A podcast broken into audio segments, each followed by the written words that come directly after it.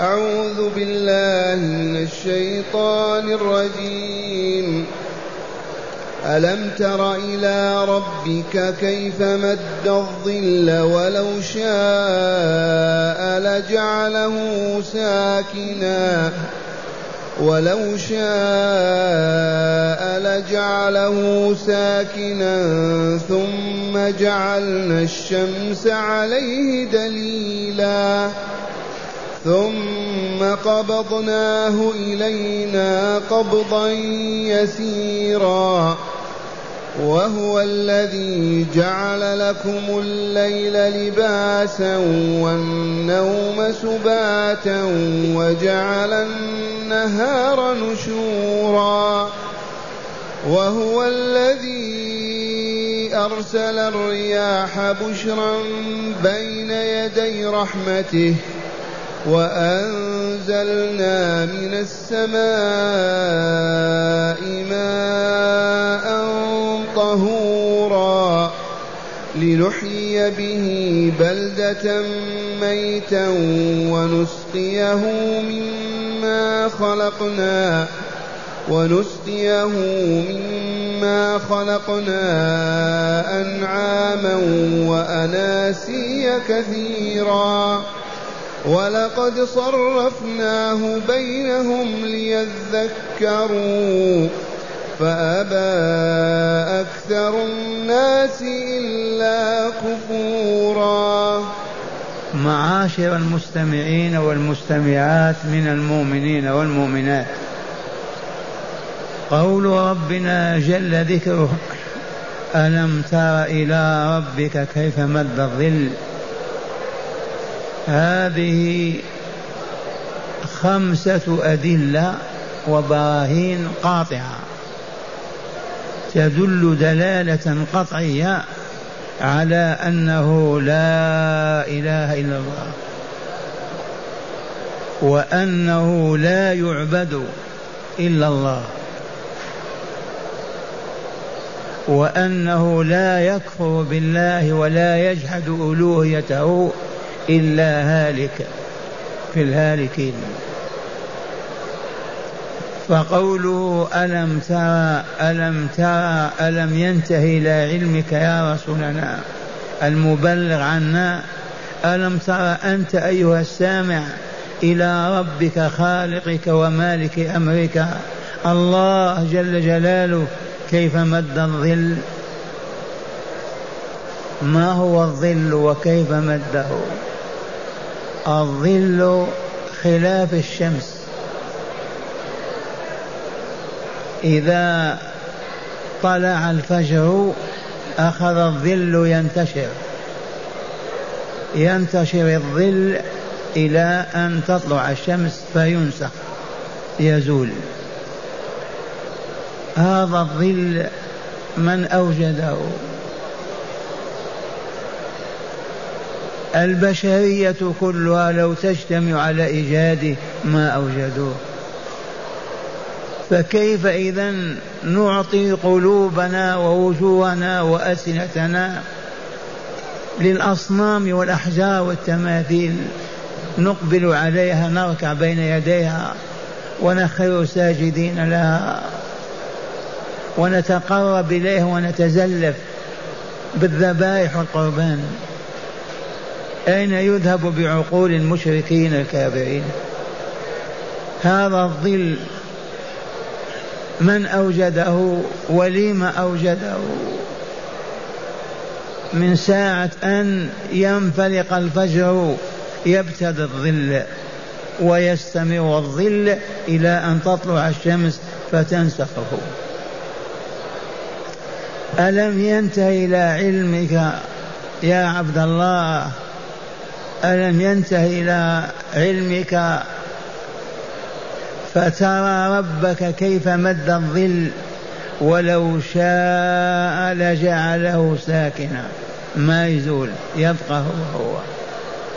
لكن في وجوده وزواله مصالح عباده. الأوقات والأزمنة تعرف بهذا الظل وهذه وهذا الشمس. ولو شاء لجعله ساكنا ثابتا ثم جعلنا الشمس عليه دليلا. فالظل كيف يعرف يعرف بالشمس؟ لولا الشمس ما يعرف الظل. الشمس تدل على الظل. وجعلنا الشمس عليه دليلا. ثم قبضناه إلينا قبضا يسيرا. ينقبض الظل شيئا فشيئا حتى ينتهي ويعم الظلام. يد من تفعل هذا؟ ليس إلا الله. فكيف نعرض عن الله ونقبل عما سواه؟ ثم جعلنا الشمس عليه دليلا ثم قبضناه إلينا قبضا يسيرا. ثم الشمس لما تطلع يزول الظل. ثم يمتد الظل لوجود الشمس. ظل الإنسان ظل الشجر ظل الحيوان. ويأخذ بالانكماش حتى يصغر ويصبح على قدر ذاك القائم أو الواقف. وفي هذه القضية الفقهية التي عرفها فقهاء الأمة وهي أن الظهر متى يدخل وقت الظهر؟ إذا وقفت الشمس في كبد السماء ولم يزدد الظل ولم ينقص وقف. لما يقف تلك الوقفة قد تكون دقائق قد تكون ربع ساعة بمجرد ما يزيد يدخل وقت الظهر. وجب الصلاة. يستمر يمتد الظل. حتى يصبح ضعف ما كان قد زالت الشمس عنه. فيدخل العصر. مثلا الظل بدأ يزيد على قدمين. أضف القدمين قدمين يمتد الظل ويدخل وقت العصر. الظل أربعة أضف إليها أربعة ثمانية يدخل وقت العصر. هذا نفع الله به المؤمنين ليعبدوا ربهم بالصلاة في أوقاتها المحددة لها. لولا هذا الظل ما عرفت العبادة. كيف عرفنا الوقت؟ ثم قبضناه إلينا قبضا يسيرا. أي قبضنا ذلك الظل بدخول الليل. هل يبقى في الليل ظل؟ لا ظل. انتهى. أوجده الله وأخذه لحكم عالية. لا لباطل ولا للهو ولا للعب بل لحكم وحاجات ضرورية للناس. ثانيا هو الذي جعل لكم الليل لباسا والنوم سباتا وجعل النهار نشورا. من هو الذي جعل لنا الليل مظلما لا ترى فيه عوراتنا؟ لما يدخل الليل ويعم الظلام نكون مستورين وإلا لا؟ ما يراك أحد في الظلام. وهنا تذكر لطيفة. بعض الناس قال أنا أصلي عاريا في الليل لأن الله قال الليل لباس. فقاله العلماء لو تغلق الباب على نفسك في الظلام لا تصح صلاتك إلا بستر عورتك عدم الفهم والبصيرة قال ما دام الليل ظلاما لباس إذا فلما ألبس أصلي في كما أنا عليه. والمراد من اللباس أنه يستر عورات بني آدم.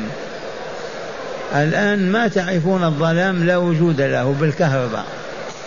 تبهتم لكن أخرج إلى مكان ما فيه كهرباء ويدخل الليل ترى الظلام بعينيك وترى لباسا ساترا لك. لا يراك أحد ولا يرى عورتك به. من جعل هذا اللات أو العزى مناة أمثال ماذا؟ ليس إلا الله فكيف يعبدون هذه الأصنام والأحجار؟ كيف يعبد عيسى ووالدته عليهما السلام؟ وهما مخلوقان خلقهم الله عز وجل. يدلان على وجود الله وعلمه وقدرته ورحمته وحكمته. فكيف يعبدون؟ كيف تعبد الأهواء والشهوات وتطاع طاعه عمياء ويعصى الرحمن فلا يعبد أبدا؟ إنها عجائب الخلق. وهو الذي جعل لكم الليل لباسا والنوم سباتا والنوم راحه نستريح به. من ذا الذي ينفي هذه نعمة الله؟ النوم فيه استراحة. وجعل النهار نشورا أي حياة. ننام بالليل كأننا متنا ونقوم بالنهار أحياء. من نشرنا؟ الله عز وجل. وإليه النشور. هو الذي ينشر الأموات فيحييهم. فهو جعل الليل لباسا وجعل النهار نشورا. لماذا الليل لباس للاستراحة واستجلاب القوة واستمدادها؟ تلك القوة التي ضاعت في النهار في العمل. وجعل النهار ضوءا وأحيانا فيه لنعمل. هذا في مزرعته وهذا في مصنعه وهذا في متجره للعمل. ثالثا أو رابعا وهو الذي أرسل الرياح بشرا بين يدي رحمته الرياح من يستطيع أن يجلبها؟ من يستطيع أن يوجهها من الشرق الغرب؟ صبا وإلا جنوب وإلا كذا. هذه الرياح من أوجدها؟ أوجدت نفسها والله ما يوجد شيء نفسه أبدا ولا قلام الظفر هذه الرياح المشاهدة المرئية المحسوسة من أوجدها؟ من أرسلها بشرى بين يدي المطر؟ الرياح تبشر بوجود المطر. نحن الآن في صحو لو تأتي الرياح نبشر بأن المطر سينزل. وهو الذي أرسل الرياح بشرا مبشرة بين يدي المطر بين يدي رحمته. التي هي المطر. المطر رحمة وإلا لا؟ إي والله لا رحمة. وإذا فقدناه هلكنا. هو الذي أرسل الرياح جمع ريح بشرى مبشرة بين يدي أي بين يدي المطر الذي هو رحمة الله عز وجل. وقوله تعالى وأنزلنا من السماء ماء طهورا. من ينزل ماء السماء ماء المطر؟ أمريكا اليابان الصين البلاشفة الشيوعيون. من يقوى على إنزال المطر؟ من ينزل المطر؟ كيف ينزل المطر هنا ولا ينزل هناك؟ وبدون منزل له خالق له مدبر له مستحيل. ما أحمق ما أشد حمقى الذين يكفرون بالله وينتهون إلى أنه لا إله إلا الله. عجبا لهم كيف ينكرون وجود الله؟ من أوجد هذه المخلوقات؟ نحن نؤمن بالله لأنه هو خالق هذه المخلوقات. أعلمنا بواسطة وحيه وملائكته ورسله أنه هو الذي ينزل هذه الخيرات والبركات. فقلنا آمنا بالله. وإن لم نره وهو أرسل أرسل الرياح بشرا بين يدي رحمته وأنزلنا من السماء ماء طهورا. مسألة فقهية. خذوها. الماء الطهور هو الطاهر والذي يزيل الأحداث ويذهب النجاسات. الماء طهور وطاهر كل ماء طهور هو طاهر وليس كل ماء طاهر هو طهور. مرة ثانية الماء الطهور هو المطهر للأحداث يرفع الجنابة والوضوء ويزيل النجاسات من الثياب والأبدان إذا غسلت به لأنه طهور. والطهور هو ما كان على ما خلقه الله عليه كما نبع من الأرض أو كما نزل من السماء سواء كان ملحا أو كان عذبا فراتا. ما خالطه شيء. فإن خالطه شيء أصبح طاهرا وليس بطهور. الطهور هو الذي تغسل به الثوب النجس فيطهر. الطهور الذي تتوضأ به تطهر تغتسل به تطهر. الماء الطهور هو الباقي على أصل خلقته ما اختلط بشيء آخر.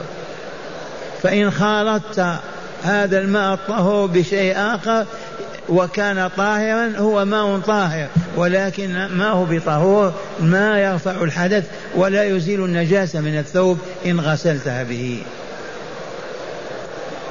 وأنزلنا من السماء ماء طهورا.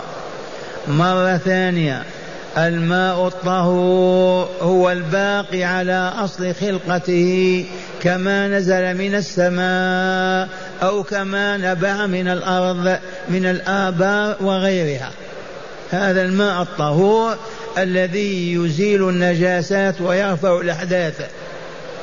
أما الماء الطاهر ماء خالطه زيت أو خل أو صابون يقال فيه طاهر ولكن ما هو بطهور ما يرفع الحدث ولا يزيل الخبث. لأنه تغير لونه أو طعمه أو ريحه. مرة ثانية الماء الطهور هو الباقي على أصل خلقته كما خلقه الله عز وجل. لم يخالطه شيء لا طاهر ولا نجس. هذا الذي يصح به الوضوء والغسل من الجنابة وهو الذي يزيل النجاسات من الثياب والأبدان لأنه طهور يطهر. أما طاهر فقط يجوز استعماله في الأكل والشرب في كذا لكن ما يرفع الحدث. لأنه لم يبقى كما خلقه الله زيدت فيه أشياء الزيت أو الخل أو الصابون مثلا. ثم قال تعالى معللا لماذا أنزلنا من السماء ماء طهورا؟ قال لنحيي به بلدة ميتا. البلد الميت الذي ما في نبات ولا شجر ولا عشب ولا زرع ينزل له المطر يحيي. والله لا يحيا. وتشاهد الحياة بعينيك في أشجاره وفي أشابه ونباته. ذي الحكمة في ذلك. لما ينزل الماء من السماء ليحيي به بلدة ميتة ونسقيه مما خلقنا أنعاما وأناسيا كثيرا. سبحان الله العظيم.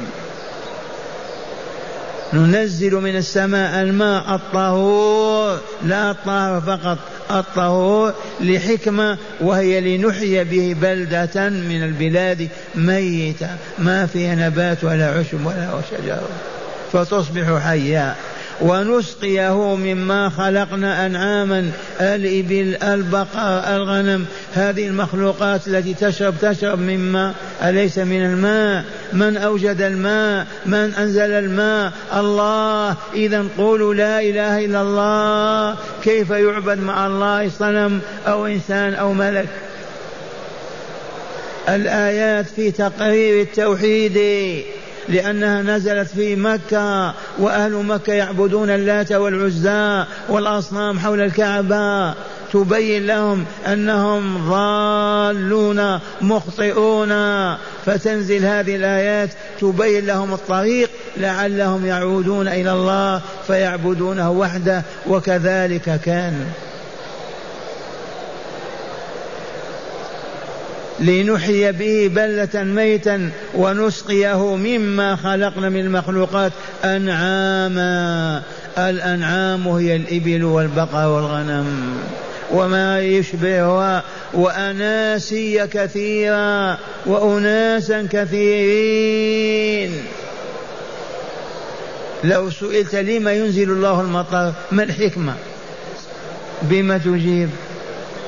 ليحيي به الأرض الميتة وليسقيه الأنعام والبشر. لو فقدنا الماء كيف نعيش؟ مستحيل. لو ما كان الماء تنبت الأرض نباتا كيف تعيش البهائم؟ لا إبل ولا بقاء ولا غنم ولا غيرها. سبحان الله العظيم. لنحيي به بلدة ميتة ونسقيه مما خلقنا أنعاما وأناسيا كثيرة كم الأناسي؟ البشر كلهم. بلايين. في دولة تستغني عن الماء لقوتها وسلطانها ولسنا في حاجة إلى الماء. ممكن؟ مستحيل. اسمعوا الآيات أولا. ألم تر إلى ربك كيف مد الظل؟ ولو شاء لجعله ساكنا. ثم جعلنا الشمس عليه دليلا. ثم قبضناه إلينا قبضا يسيرا. وهو الذي جعل لكم الليل لتسك... جعل لكم الليل لباسا والنوم سباتا وجعل النهار معاشا. هل من شريك معه في هذا الجعل؟ وحده. هو الذي جعل لكم الليل لباسا والنوم سباتا وجعل النهار نشورا. وهو الذي أرسل الرياح بشرا بين يدي رحمته. وأنزلنا من السماء ماء طهورا لنحيي به بلدة ميتة ونسقيه مما خلقنا أنعاما وأناسيا كثيرا. نعم. وقوله تعالى ولقد صرفنا ولقد صرفناه ولقد صرفناه بينهم ليذكروا فأبى أكثر الناس إلا كفورا والعياذ بالله.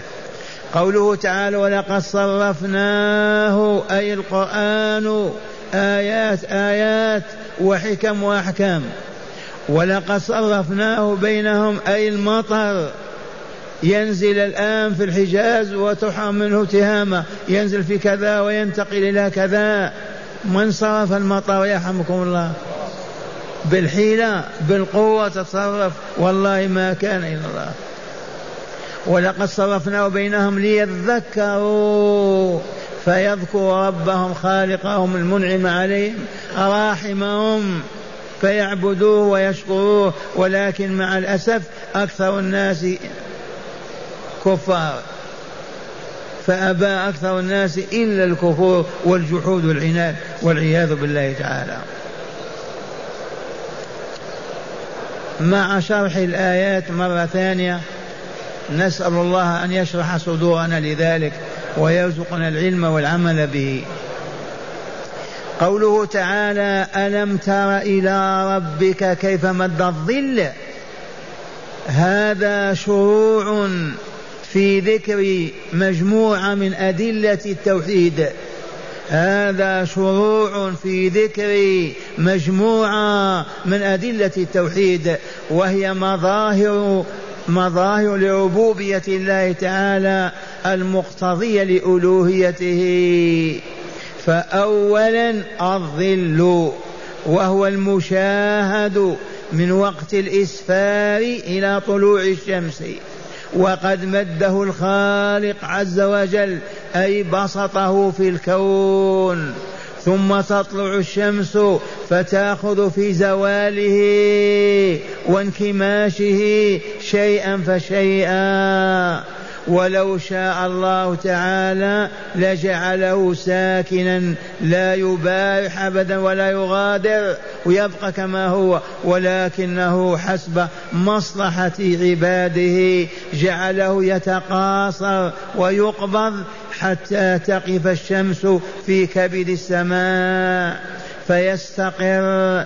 ثم لما تدحض الشمس مائلة إلى الغروب يفيء أن يرجع شيئا فشيئا فيطول تدريجيا لتعرف به ساعات النهار وأوقات الصلوات حتى يبلغ من الطول حدا كبيرا كما كان في أول النهار ثم يقبض قبضا يسيرا. خفيا سريعا حتى حين تغرب الشمس. ويغشى الظلام الليل ويغشى ظلام الليل. هذه آية من آيات الله الدال على قدرة الله وعلمه وحكمته ورحمته بعباده. تجلت في الظل الذي قال تعالى فيه ألم تر أيها الرسول أي أتنظر إلى إلى صنيع ربك جل جلاله؟ كيف مد الظل ولو شاء لجعله ساكنا لا ينتقل. ثم جعلنا الشمس عليه دليلا إذ بضوئها يعرف. فلولا الشمس لما عرف الظل. وقوله تعالى ثم قبضناه إلينا قبضا يسيرا أي حسب سنته في خلقه.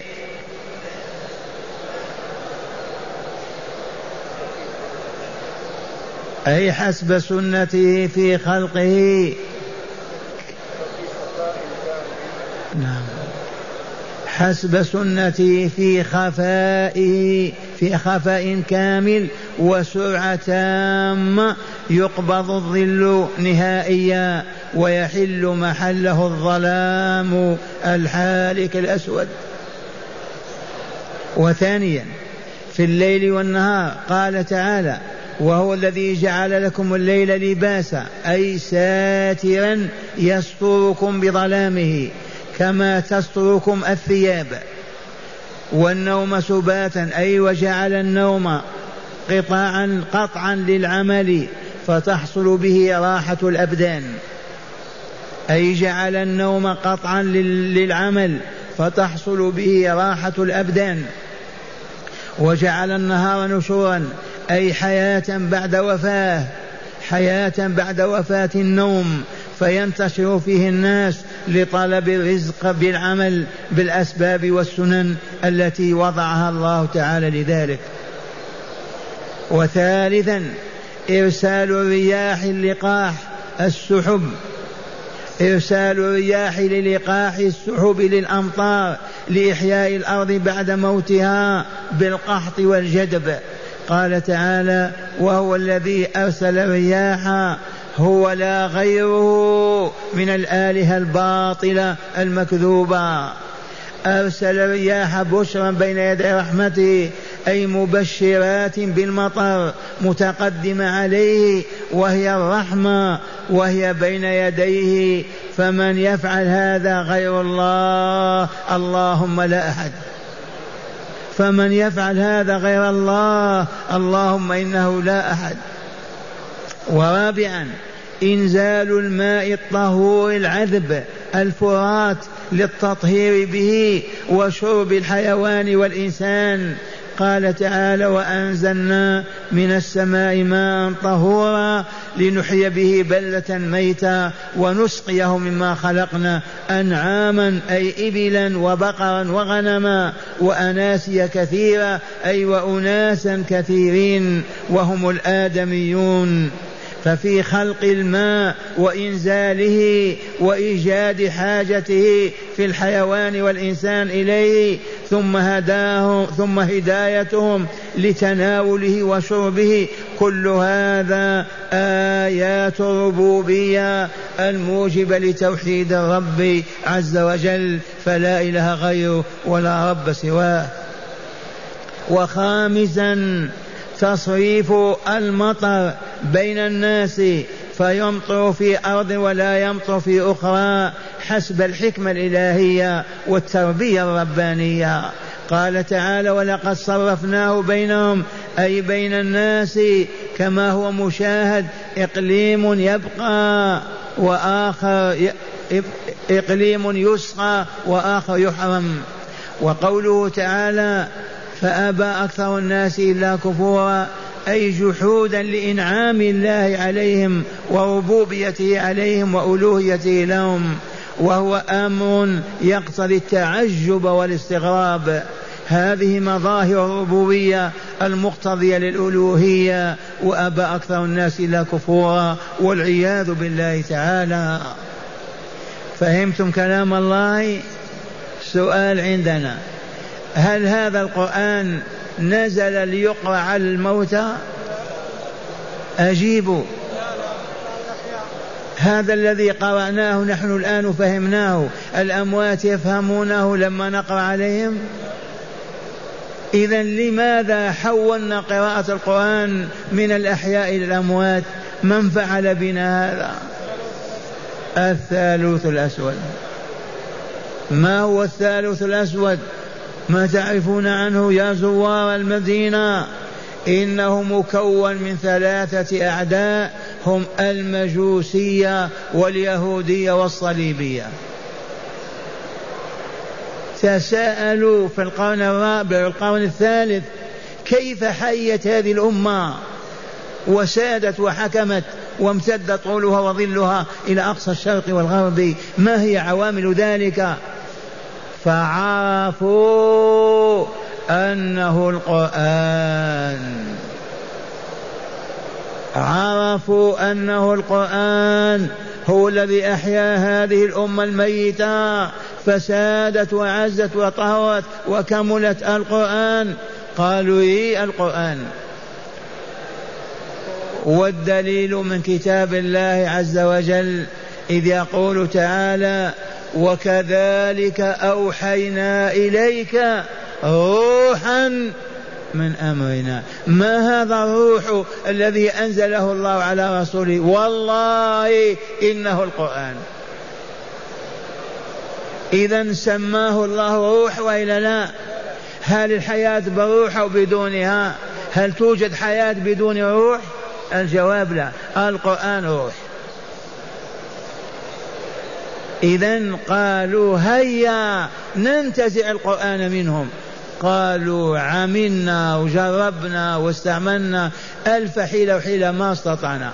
محفوظ في صدورهم. لو حرقنا الكتب كلها يحفظونه محفوظ في صدورهم في نسائهم ورجالهم. ما نستطيع أبدا. ماذا نصنع؟ قالوا نصرفهم عن قراءة والاجتماع عليه. وهذا سهل. نصرفهم حتى لا يجتمعوا على آية يتدارسوها أو على سن على صورة من صور كتاب الله يتعرفون ما فيها ليعمهم الجهل ويموتوا. وبذلك يمكننا أن نسود ونحكم. وكذلك فعلوا. حكمونا من أندونيسيا إلى موريطانيا وإلى لا. استعمرونا وإلى لا. لو كنا أحياء أكانوا يحكموننا ويسودوننا والله ما كان. عرفوا أن هذا القرآن هو الروح. فقال قائلهم اسمعوا تفسير القرآن صواب خطأ. وراجعوا حاشية في في كتاب خليل. الحطاب. تفسير القرآن صوابه خطأ من بقي يقول قال الله؟ اسكت. ما تعرف كلام الله. صوابه خطأ وخطأه كفر. من فسر آية فقد أذنب ذنبا عظيما. وإذا فسرها بغير الواقع فقد كفر. هل بقي من يقول بين المسلمين قال الله كذا وكذا؟ ممنوع. إذا ماذا نصنع بالقرآن؟ قالوا نقرأ على الموتى. فأصبحوا إذا مات ميتهم يجتمعون عليه. الليالي العديدة والطويلة يقرؤون القرآن على الموتى. الموتى ينتفعون بالقرآن يتعظون يقومون يصلون يقومون يجتنبون كبائر الذنوب والمعاصي. أمرهم انتهى إلى ربهم. ما ينفعهم تلاوة القرآن عليهم. معاشر المستمعين فهمتم هذه الحقيقة؟ لا تنسوها. ومعنى هذا هيا بنا. قف وانظر الحلقة هذه. يجب أن تكون كل ليلة في بيوت ربنا في عالمنا الإسلامي. حتى نخرل الكافرين ونهزمهم. كل ليلة إذا مالت الشمس الشمس للغروب دقت الساعة السادسة وقف العمل أغلق دكانك أو من مسحات من يدك أقبل على بيت ربك أنت وزوجتك وأولادك توضأوا وتطهروا وادخلوا المسجد صلوا المغرب ثم يجتمعون اجتماعنا هذا يوما آية من كتاب الله تتلى حتى تحفظ وتشرح ويبين مراد الله منها وتوضع اليد على المطلوب فيخرجون وقد عرفوا عن ربهم. الليلة الثانية حديث من أحاديث المصطفى صلى الله عليه وسلم الصحاح. يحفظونه نساء وأطفال ورجالا ثم يعملون بما فيه. يوما بعد يوم عام واحد والله ما يبقى فجور ولا شرك ولا كفر ولا ظلم ظلم ولا فسوق بين أهل تلك القرية. إذ القرآن يحيي وإلا لا ويهدي وإلا لا. ولكن جعلناه نورا نهدي به من نشاء من عبادنا. عرف هذا العدو فأبعدونا عن القرآن وحولونا إلى غيره فهبطنا فركبوا علينا وحكمونا وسادونا وإلى الآن يسخروننا كما يشاءون. أموات. مع هداية الآيات. بسم الله والحمد لله. من هداية هذه الآيات أولا عرض الأدلة الحسية على وجوب عبادة الله تعالى وتوحيده فيها ووجوب الإيمان بالبعث والجزاء الذي أنكره المشركون فضلوا ضلالا بعيدا. أعد بتأني وأرفع صوتك للسامعين. قال عرض الأدلة الحسية على وجوب عبادة الله تعالى وتوحيده فيها ووجوب الإيمان بالبعث والجزاء الذي أنكره المشركون فضلوا ضلالا بعيدا. هذه الأدلة السبعة التي مرت بنا. لماذا أنزلها الله لأي غرض؟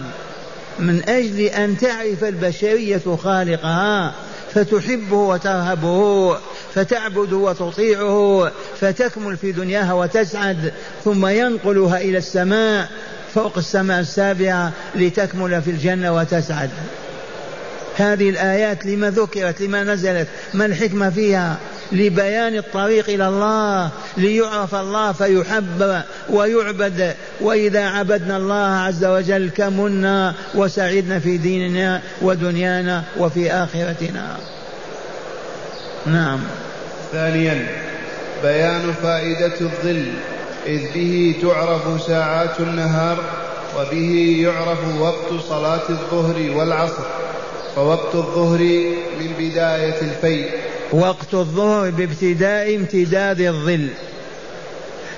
كما قدمنا لما تقف الشمس في كبد السماء في الوسط. واقفة. أنت واقف ظلك هو هو. ميت ولا ربع ميت ولا شبه. هو هو. كم دقيقة تميل الشمس يميل الظل. إذا مال الظل دخل وقت الظهر. وجب صلاة الظهر. انتظروا الظل يمتد ببطء ببطء. إذا أصبح ضعف الظل الأول دخل وقت العصر. عرفتم هذه؟ الآن بالساعات. الساعة والله مأخوذة من هذا الظل. ما هو من الساعة؟